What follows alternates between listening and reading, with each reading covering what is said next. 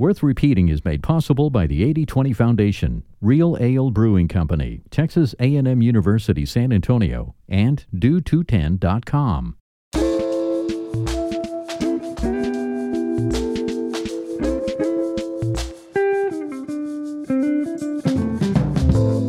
Welcome to the Worth Repeating podcast. This is the second part of our storytelling event about ghosts, hauntings, and other unexplained happenings. We're so excited you joined us. Our first storyteller is Michelle Curo. Michelle shares a story about a ghost who was a little possessive.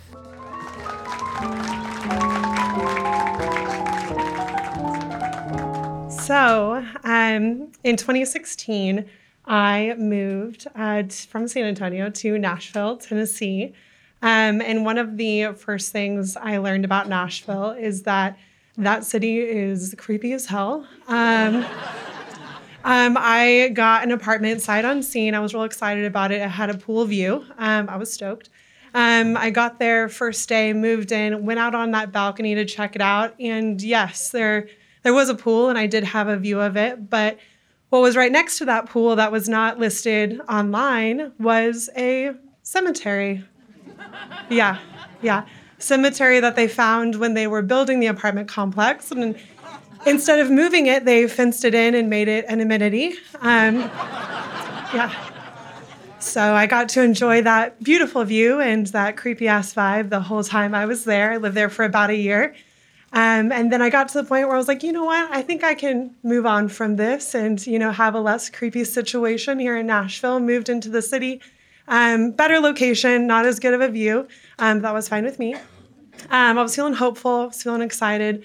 And um, basically, the minute I moved into that apartment, I started feeling a presence. And it was one of those things where I would be sitting at my kitchen counter hanging out, and I would just feel someone looking at me.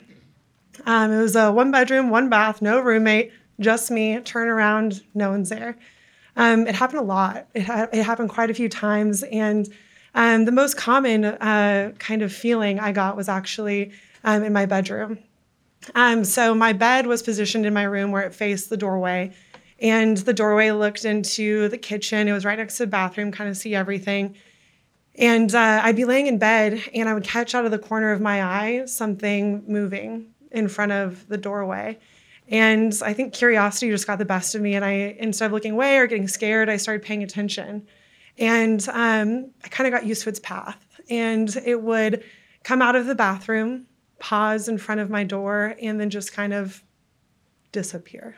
Um, again, I wasn't necessarily creeped out. I was curious, and so I kind of started watching for it, and it and it happened so often. I kind of got the the feeling that um, he was a man and um, just lurking. um, and uh, I I would be able to kind of you know feel that it was a male energy and.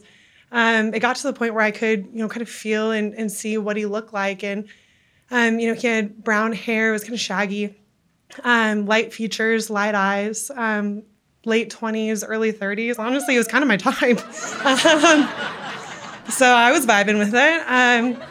But you know, I didn't feel scared. I didn't feel unsafe.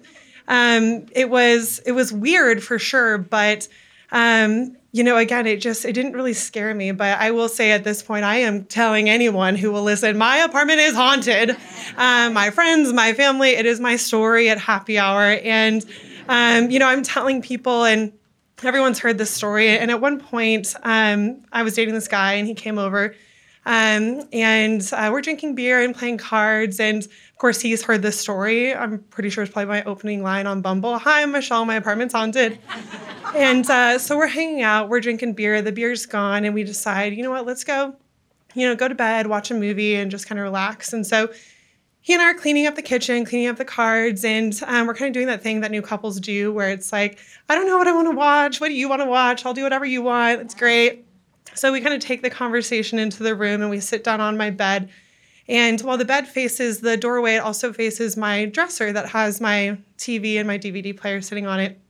And with both of us looking at the TV, all of a sudden the DVD player starts moving Um, it starts moving slowly, the six feet across the dresser, gets to the edge, and falls. And I burst into tears. And then the first thing out of my mouth was, I told you so. I told you that this was real. I promise. And he and I are just shocked, just sitting there in silence. And I know what you're thinking. No, I didn't move out. I stayed for another year. I stayed for another year in this apartment. Um, I didn't necessarily see any other physical representations. Um, there was no movement, and as long as this ghost wasn't moving my shit, I was fine. Um, but I did still feel that presence, and I felt like, you know, I could still, you know, see him through my apartment. But again, it wasn't creepy. It was almost like one of those things where you see a stranger across the street, and you kind of accidentally make eye contact and acknowledge, and then look away. That's how it felt. Um, so time goes on. Um, I decide again, you know, this apartment is haunted, so I should probably leave. Um, and a couple weeks before I moved out, um, I kind of felt things change. Um, I'm a creature of habit. I sleep on the same side of the bed every night.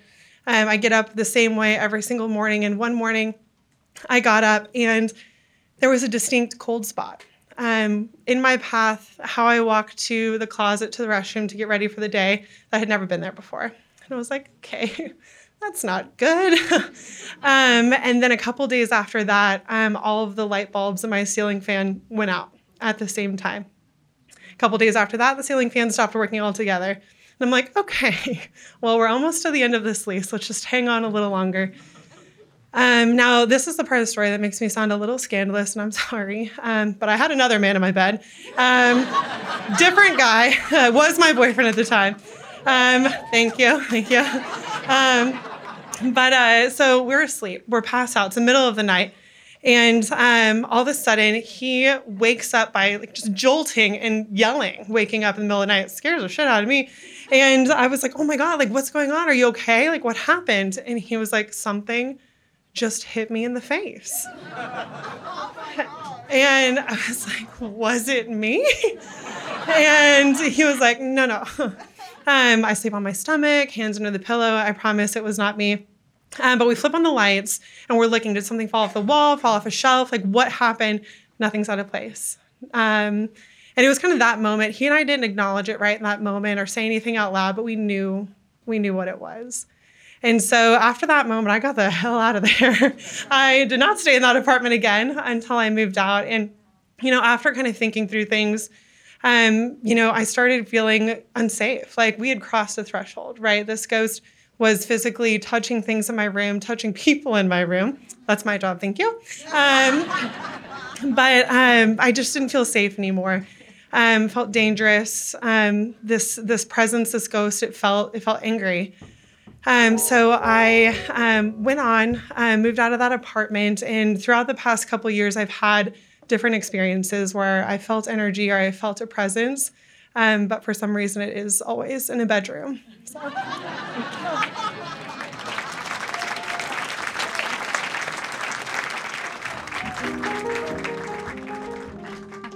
Our next storyteller is Dallas Fan. Dallas shares a story about an exorcism and the demon we'll call Upchuck.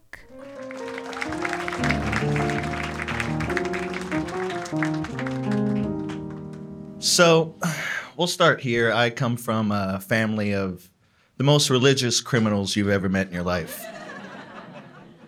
My dad, my stepdad, and my brother all went to prison on the same day for different reasons.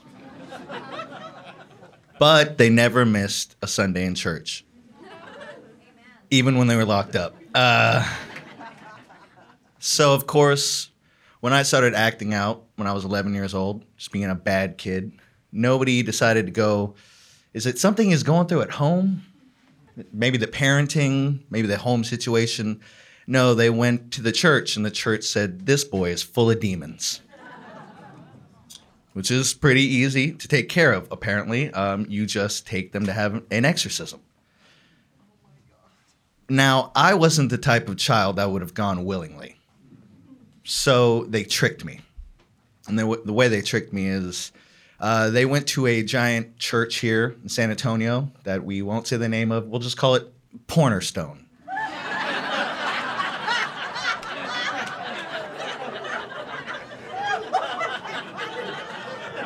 You know, Pastor Leggy or whatever.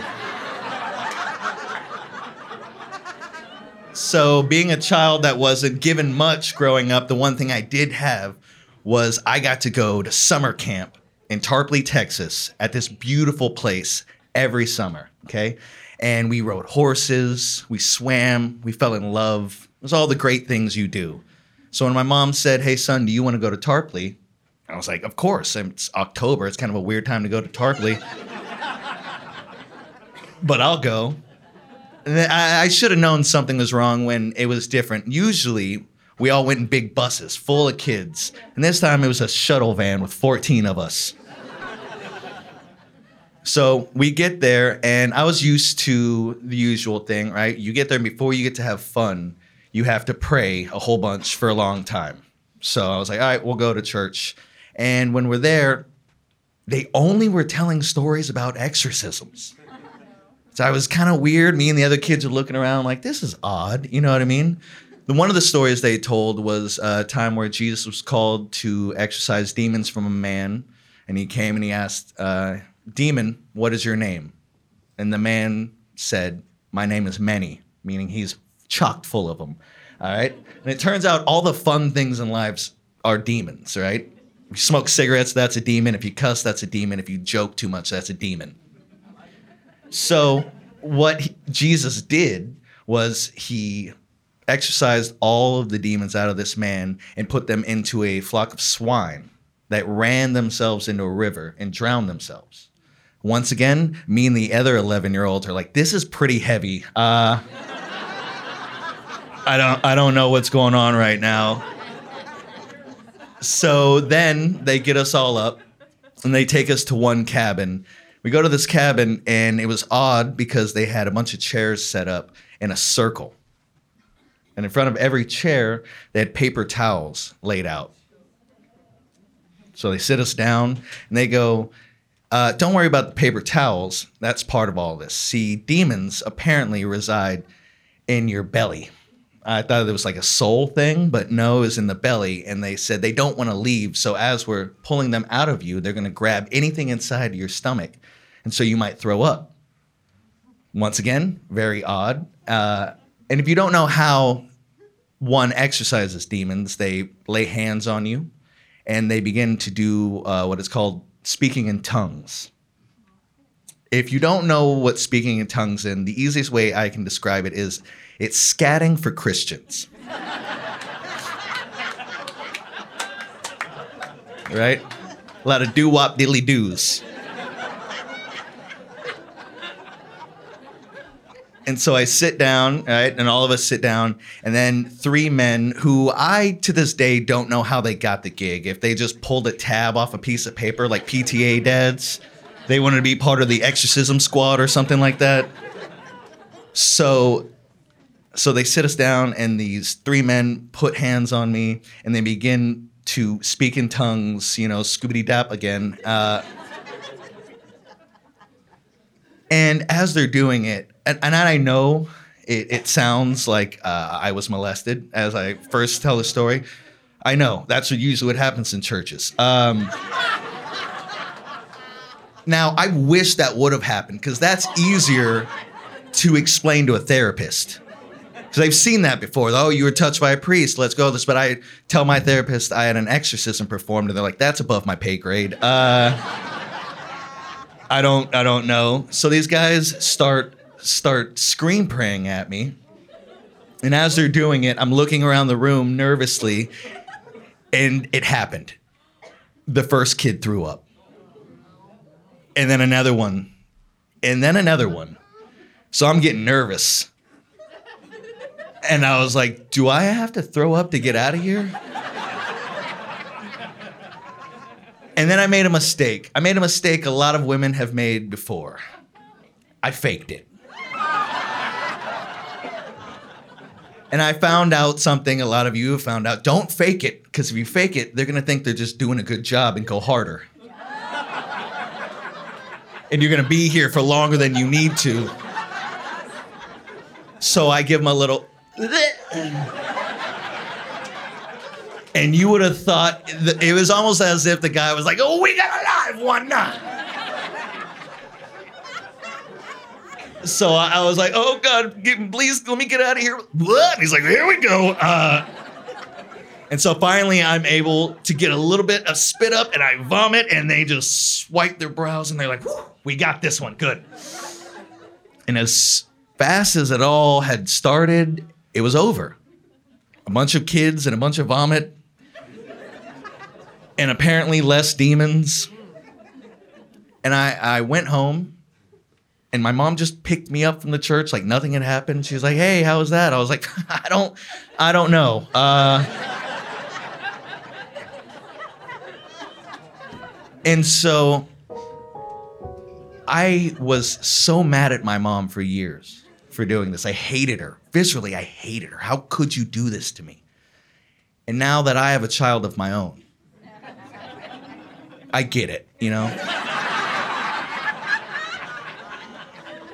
but I I've taken time to reflect and I realized my mom didn't hate me. She didn't want any ill will for me. She was scared. And she turned to a place a lot of people turn to faith, to church. And she looks back now and realizes that, yeah, it was scarring, but I'm the only child that hasn't gone to prison. My name's Dallas Van. Thank you very much.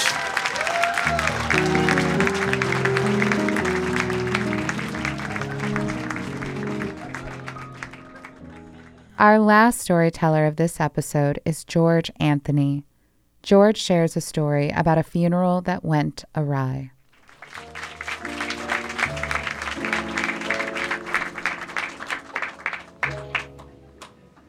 Hey, I'm George. This is my story. So, today, actually, October 18th, is the day that my brother decided that he didn't want to be here anymore. 15 years ago, he committed suicide. And so it was very tough for my family, you know. Imagine just someone who was a part of your reality just is not there anymore. You know, it's a big hole in our lives. It's my my mother, my sister, my father, me, and my brother. anyway, so he decided he didn't want to be here anymore. When that something like that happens, it's it's it's always a like a shock to the system, you know. Just devastated. But you have to give them like a funeral. That's what you're supposed to do, right? But we couldn't do it as a as a family. So we, you know, my aunt stepped in and my grandmother. The thing is, my brother was bipolar too. He had uh, mental health issues, and so his personality was very like like polarizing. You either loved him or you hated him, you know. And so we found out not a lot of people liked him at the funeral. so my grandmother, she hires a a deacon or a pastor in every sense of the word. Think about the worst stereotype. It was that guy. This was 2007, by the way. So PowerPoints were big. So that's how it started, right? We're sitting in the front, the immediate family, my brother's there, being a jerk, you know, and then everybody else is like crying or they're saying hell yeah or whatever. so my aunt goes up there. She's like, Patrick was a good boy. It's a very distinct sound. A click mind you, 2007. So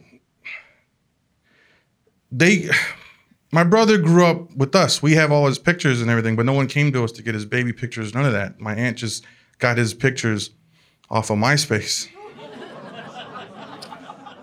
because that was popping. 2007, you know. And so when she goes, Patrick was a good boy. It's a picture of my brother smoking marijuana. flicking off the camera. But we were look, you see it, you're like, dude, like it was it was kind of poetic.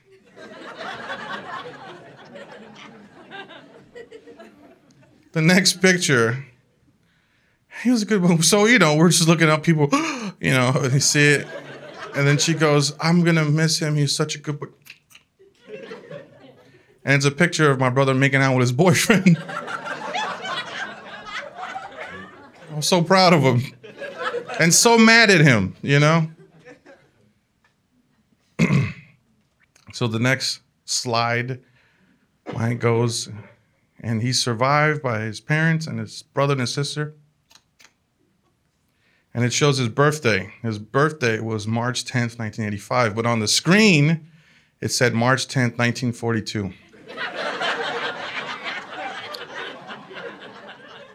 so my sister had this thing, what I've come to know, it's not in any dictionary, but I, I just, I just like named it, you know, uh, funeral Tourette's. Where every so often she would yell out, you know, just not even, it was just super uncool. My aunt, 1942, right? My sister looks up, she's like, You idiot! 1985, you stupid idiot! My was like, Oh, oh, well, well okay. And she just clicked through it.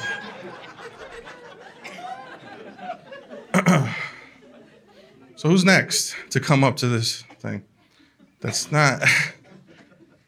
I could. I swear to God, I saw my brother smirk a little bit, like when he's up there doing his thing. He was like. the next person they come up and say the words, my uh, aunt. She introduced the pastor or deacon, whatever they want to be called. Right? He's just in a nice slick suit, Gucci frames, you know, glasses, and he comes up there and he's like, "Okay." Like he's gonna turn this crowd around, you know. He just he goes up there and he's like, so "How's everybody doing today?" Who asked that at a funeral? So he goes, "We're all here to celebrate." Paul, my brother's name is Patrick.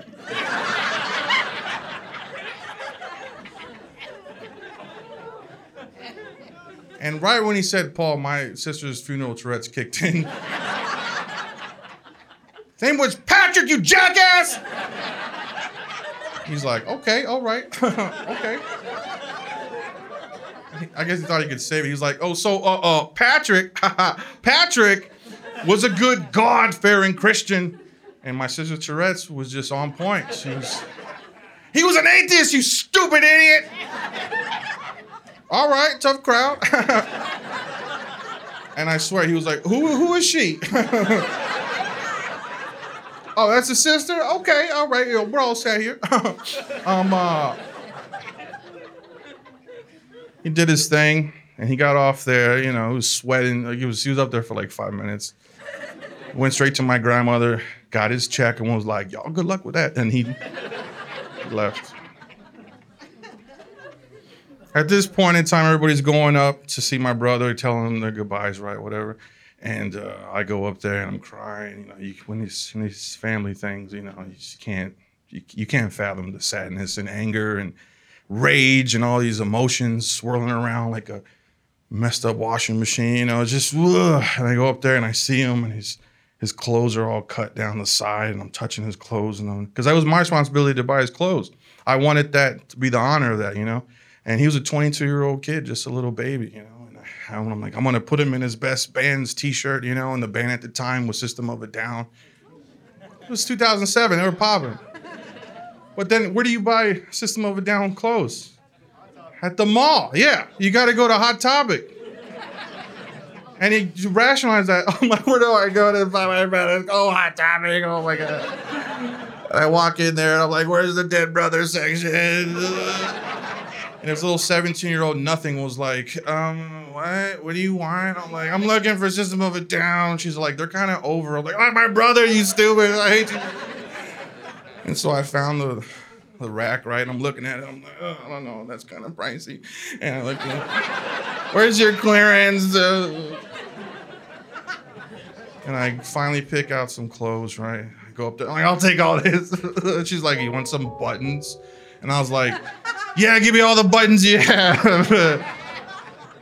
And so um, I was upset when I found out his clothes were all torn, right? So I go up to the funeral director. I walk down the hallway, and I'm by myself. I'm gonna give, rip him a new one. You know, I walk in, and I'm like, "Hey," you know, and he's like a villain.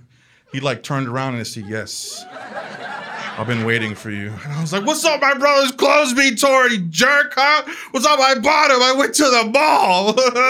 and he's like, and he started explaining to me one night, he's like, Sir, calm down. Like, you calm down. It's expensive. And he goes, he goes, Sir, we can't, like, out of respect for the for the deceased, we can't just like, you know, weekend at Bernie's. Like he started explaining, like, pick him up, put a shoe on him, all kind of stuff. He's like, out of respect, we cut it down and we tuck it down on the side. And I was like, oh, that makes perfect sense. I'm sorry. so I go back out, right, and I see my mom. She's sitting there in this big red wingback chair in the front when you walk in, you know, and you got to stop by that book. 2007, you couldn't check in on social media, you know. You had to check in on the book. Hey, I was at your funeral. It sucks. Sorry. So I sit by the book, and my mom's sitting there, and she's like catatonic. She's just looking out into space. I can't imagine her son, you know, is, is not going to be with us anymore, you know. And I sit next to her for no comfort at all. I just wanted to be near her. I guess for my comfort. And I look at her, and she's looking off into space. And just feel this like rage, and then like I miss him already, and I feel like he's there too. I feel like he's just like this is a big prank, you know. Like man, this is you're good, you know. And then it comes my cousin and Mikey. Mikey has been known to ruin the best of times. This is the worst. And I know I'm, I see him. I'm like, my, hope he says something, you know.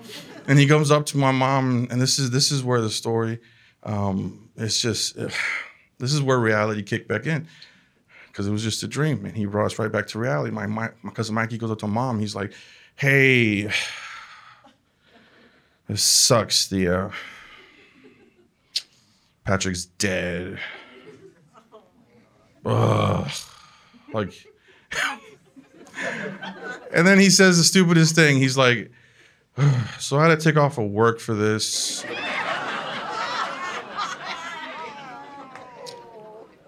Do I get a note from you? Or do I got to find someone who works here?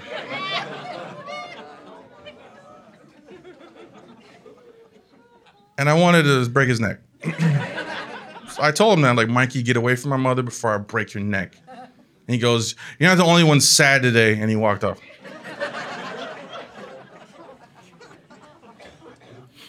this this is a um this is just another day, right? But I, I think about at first I, in, in retrospect it was so funny. It was just perfect and in its misery and it's like uh, like I can't disconnect from that moment. That's the last moment that I, I with my brother, his body at least, you know. And um, sometimes ghosts aren't all bad because every time I think about that day, I feel them. Like I don't know if you've ever had some lost somebody, but when you think about a memory that hard, you can just feel them next to you. And I'm so glad I was able to share that with you. Thank you very much.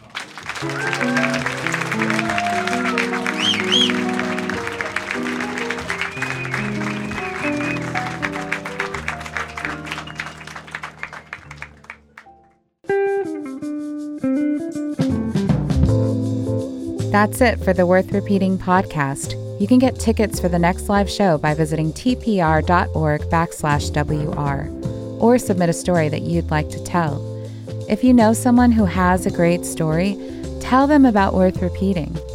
The theme for our next live show on November 15th is Weeds stories about pulling up the weeds in your life, being in the weeds at a restaurant, or smoking weed consider submitting a story to tell or join us for the next live show. Support for Worth Repeating comes from the 8020 Foundation, do210.com, Texas A&M University at San Antonio, and Real Ale Brewing Company. Worth Repeating is a production of Texas Public Radio.